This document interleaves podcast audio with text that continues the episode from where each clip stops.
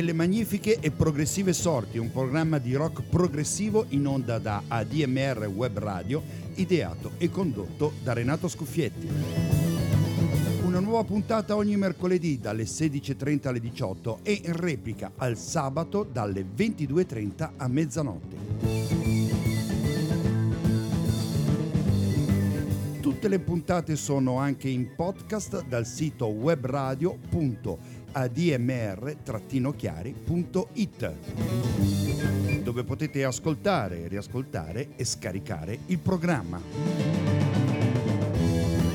Delle magnifiche e progressive sorti. Stay tuned, stay prog.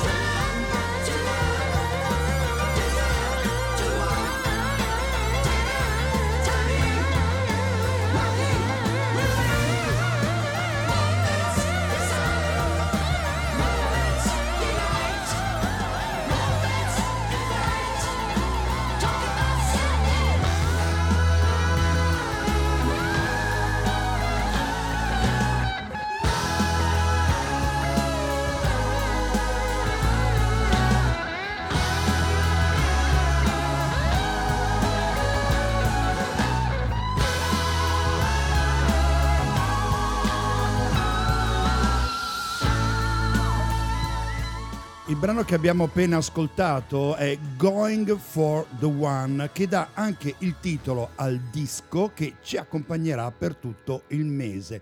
L'ottavo album del gruppo progressivo inglese Yes, scritto nel 77. È un disco realizzato in Svizzera. Rispetto alle opere precedenti è caratterizzato da una relativa semplificazione della struttura dei brani che in Going for the One rientrano quasi tutti nei canoni della canzone. Con, c'è da dire, c'è da dire con la notevole, notevole eccezione della suite Awaken che dura veramente in una maniera spropositata, è un'eccezione magnifica perché riporta gli yes e gli antichi splendori. Comunque il disco è orientato verso la forma canzone.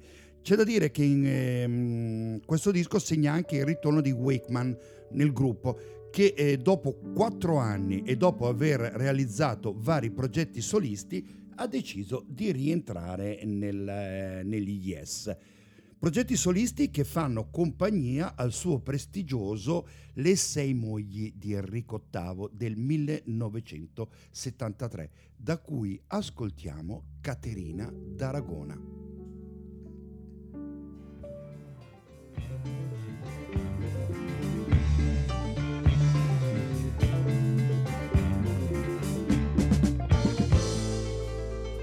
thank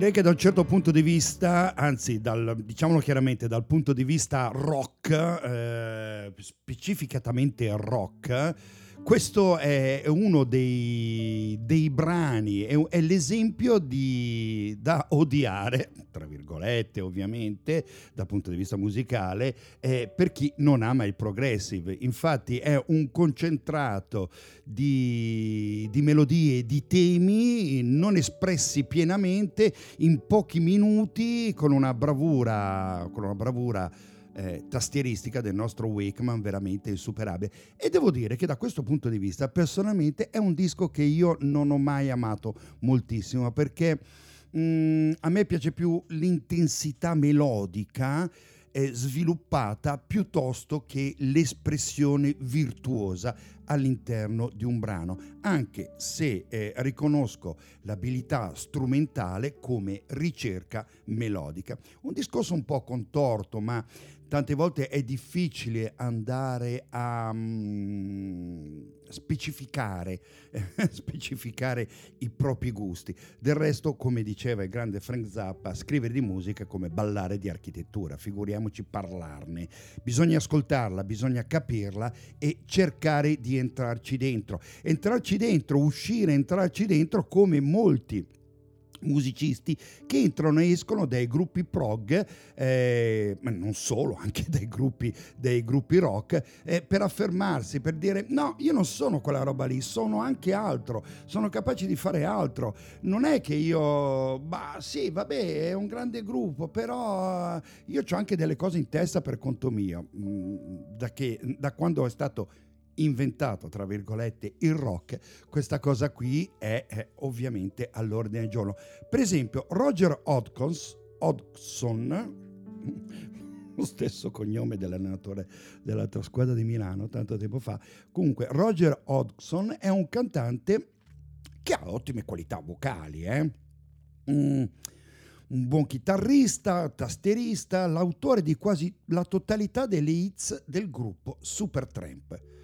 Uh, se non vi dice niente Supertramp, vabbè, forse avete sbagliato trasmissione. Comunque, Supertramp, tra le altre, Breakfast in America, Take the Long Way Home, The Logical Song, School, Dreamer, Give a Little Bit, tutti, tutti delle hit veramente mondiali nei 70 e non solo. A un certo punto, però, Roger Hodgson decide di uscire dal gruppo, come molti altri, come un libro, e, e lo fa.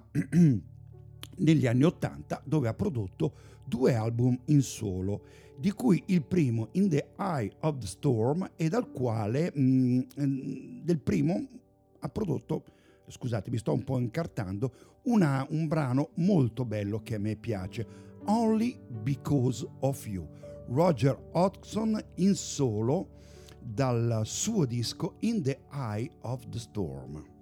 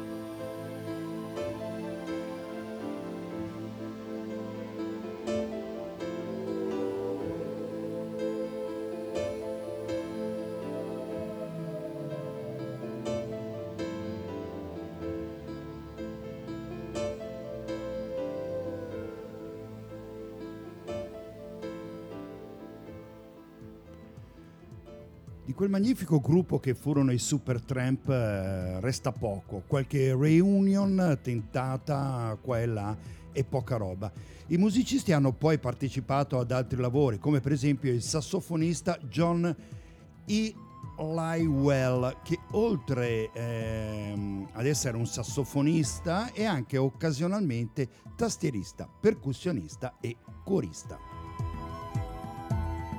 Tra altre cose ha suonato anche nel disco dei Pink Floyd e Momentary Lapse of Reason del 1987 e appunto lo ascoltiamo in un brano uh, Learning to Fly.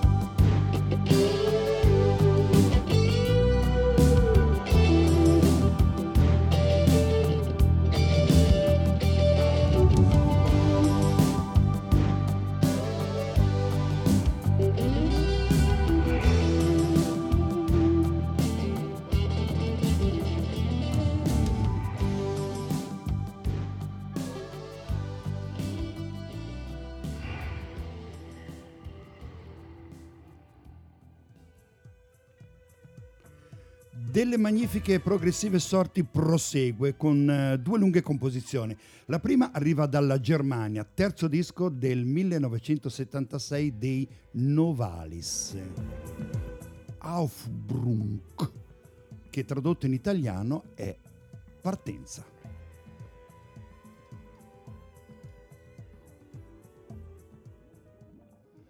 Chissà poi che, che, cosa, che cosa ho pronunciato. Aufbruch. Boh, speriamo.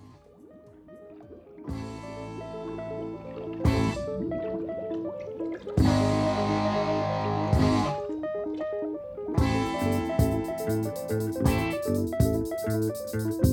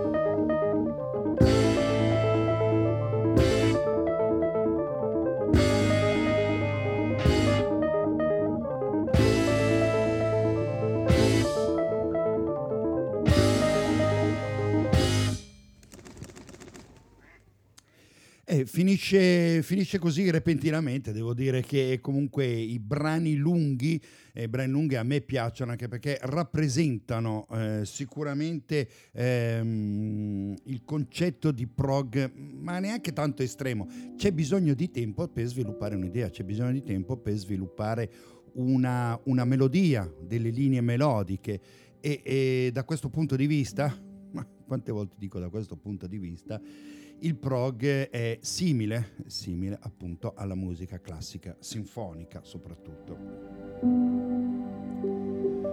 Ho già fatto un paio di trasmissioni con eh, brani progressive eh, corti, brevi, una mi sembra l'ho fatta in febbraio perché il mese di febbraio è il più corto dell'anno, allora ho fatto una trasmissione di brani corti.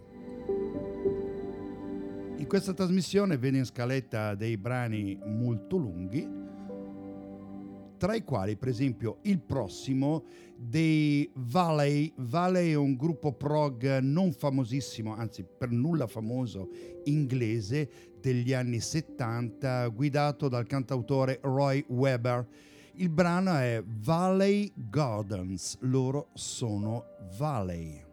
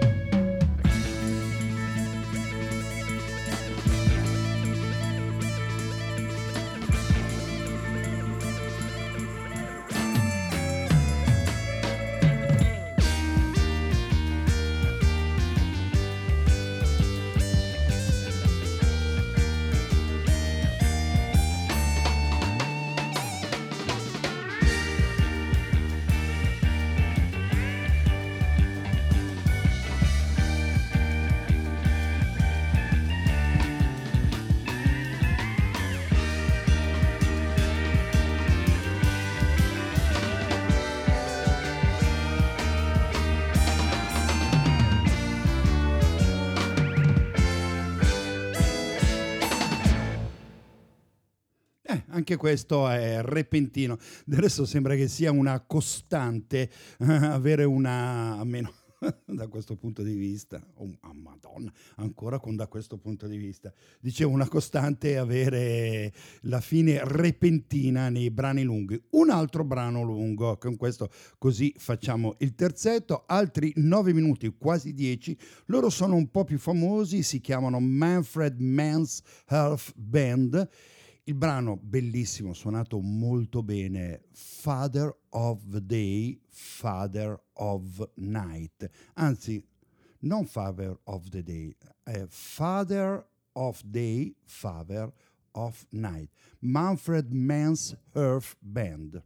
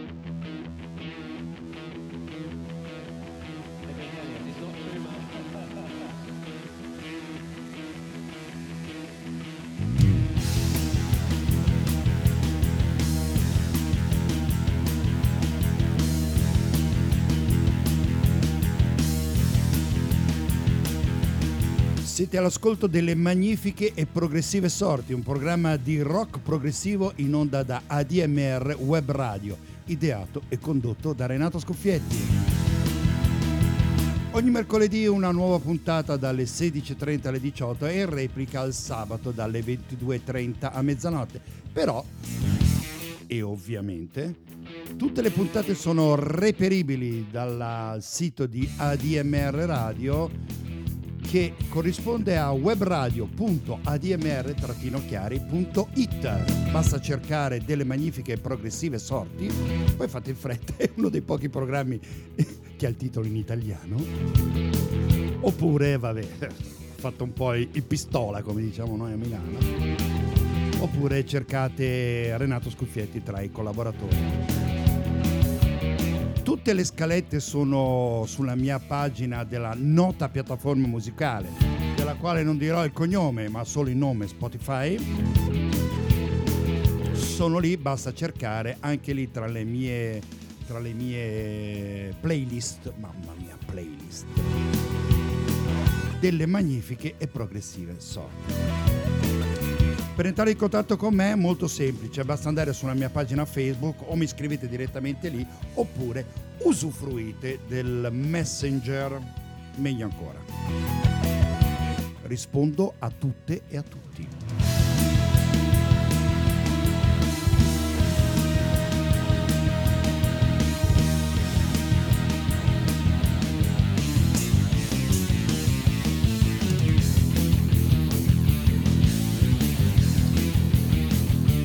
Qui faccio un. Di solito dopo, dopo questo intermezzo metto, metto, un brano, qui invece metto una sigla eh, per arrivare al brano No Prog, Prog No Prog, che mi sta, mi sta veramente a cuore per quanto riguarda per quanto riguarda questa, questa, puntata, perché c'è un po' da raccontare da questo punto di vista.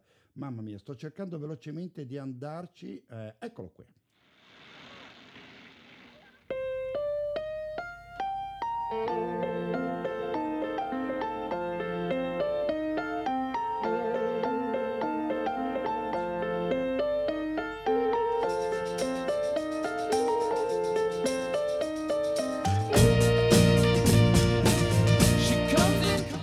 Prog non prog. Allora, mettiamo un po' come si dice le mani in pasta dentro proprio fino ai gomiti. Mm, da molti questo brano, ma non soltanto il brano, anche il disco, eh, che sentiremo è eh, considerato, segnalato come la prima composizione progressive. Sto parlando di A Day in the Life dei Beatles, il brano che conclude uno dei dischi fondamentali per la storia del rock, ovvero Sgt. Pepper's Lonely Heart Club Band.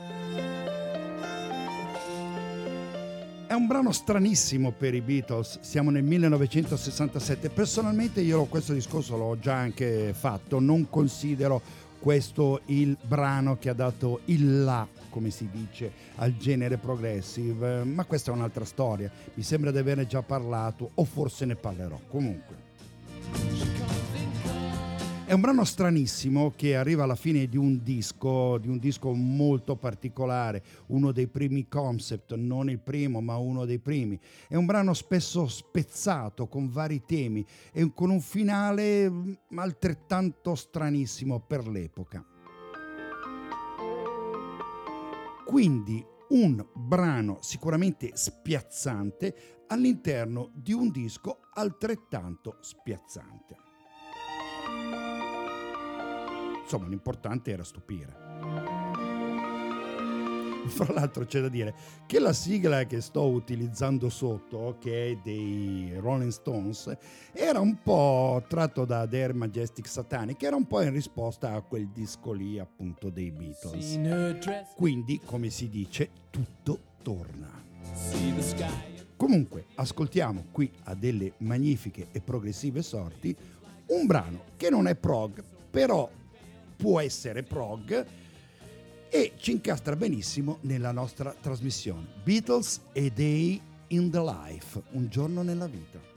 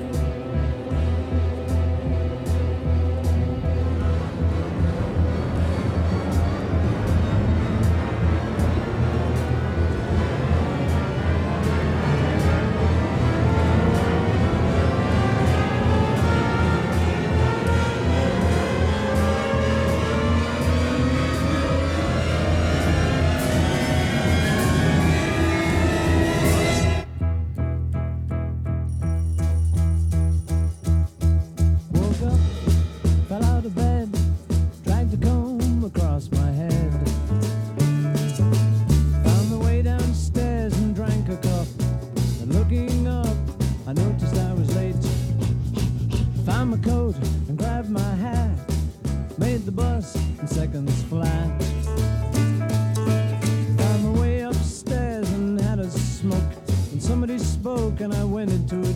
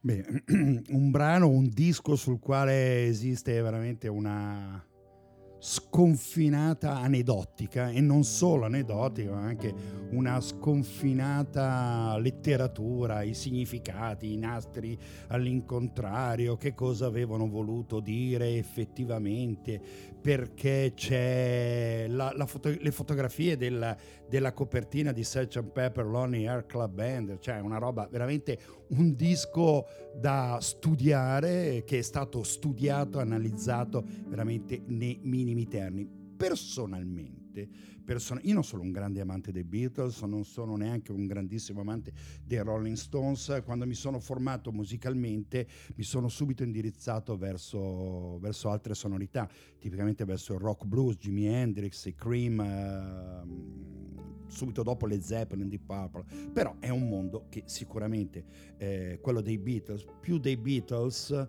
eh, per affinità, diciamo così, musicali piuttosto che i Rolling Stones. I Rolling Stones trovo sempre una certa, a parte le grandi ballate, ma trovo sempre una certa distanza con loro. Comunque va bene, non è questo, non è questo il ragionamento. Dicevo, personalmente dei Beatles apprezzo però mm, più un altro disco più schietto, più diretto e con una scrittura musicale, secondo me, perfetta. Revolver. Revolver è uscito, il disco è uscito un anno prima e, ehm, ed è più significativo per l'aspetto psichedelico.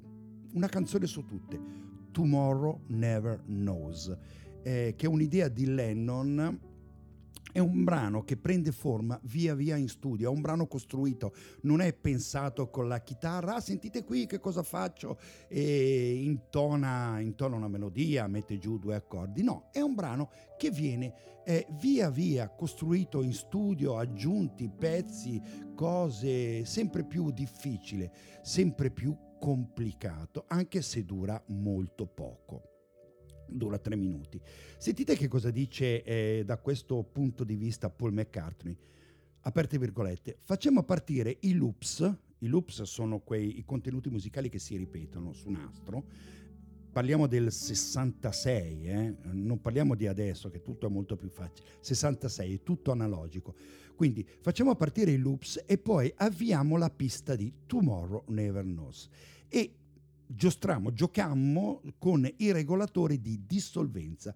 E prima ancora che si potesse dire che era un loop, prima che cominciasse a ripetersi un sacco di volte, io inserivo uno degli altri regolatori e così usando anche le altre persone che dicevano metti quello, no, metti quell'altro, metti quell'altro. Insomma, hanno veramente giocato giocato, eh, riprende poi dopo McCartney, facemmo una registrazione a metà casuale e a metà orchestrata delle varie cose e le riversammo su una pista che poi sarebbe diventata il master di Tomorrow Never Knows. Lo riascoltammo alcune volte, cambiammo alcuni nastri fin quando non ottenemmo quello che pensavamo veramente andasse bene. Allora, questa è un po' la premessa di un brano che è molto psichedelico, molto costruito in studio, non eh, istantaneo nella, nella, nel pensare il brano, ma è qualcosa che veramente eh, riesce con i mezzi di allora a mh, mm, essere praticamente perfetto. Tomorrow Never Knows sono i Beatles da Revolver.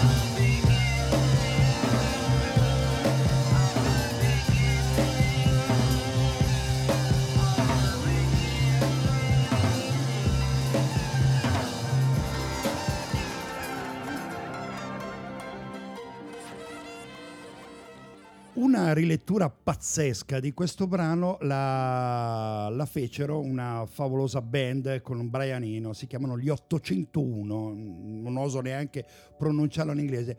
E, mh, mm, mi ricordo mh, mm, l'aneddoto personale che sono entrato in un negozio di dischi e il vabbè, un negozio Metropolis Dischi qui a, a Milano e Alfiero mi disse senti questo e mise sul disco dice non lo riconosci? No. Perché non l'avevo riconosciuto? Perché Brian Eno di quel brano lì ha preso un um, di Tomorrow Never Knows, ha preso un particolare spezzone e non ha preso la melodia, vabbè, poi dopo la riprende nella canzone, ma per iniziare ha preso il sottofondo. Questo.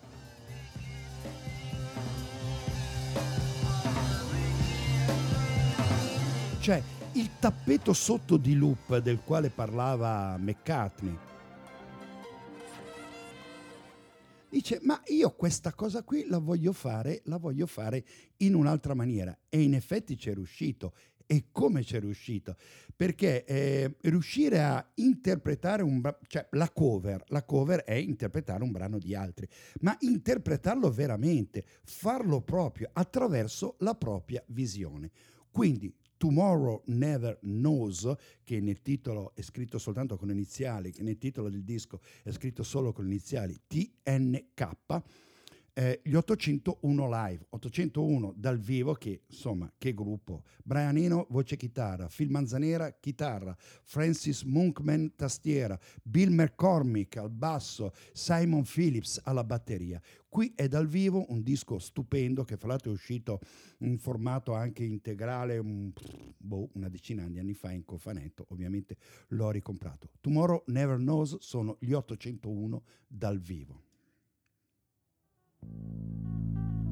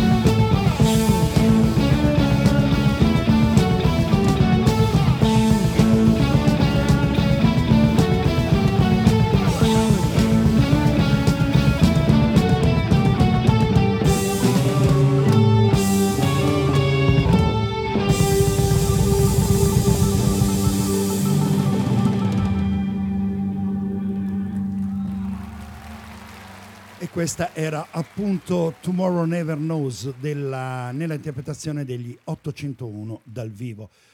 Eh, la trasmissione è inregistrata e mh, mm, la, sentirete, la, sentirete, quando ormai il, la notizia sarà di dominio pubblico. Mi è arrivata adesso uh, appunto questa sconcertante e dolorosissima uh, Mm, notizia della scomparsa di Massimo Morante, chitarra e fondatore eh, dei Goblin.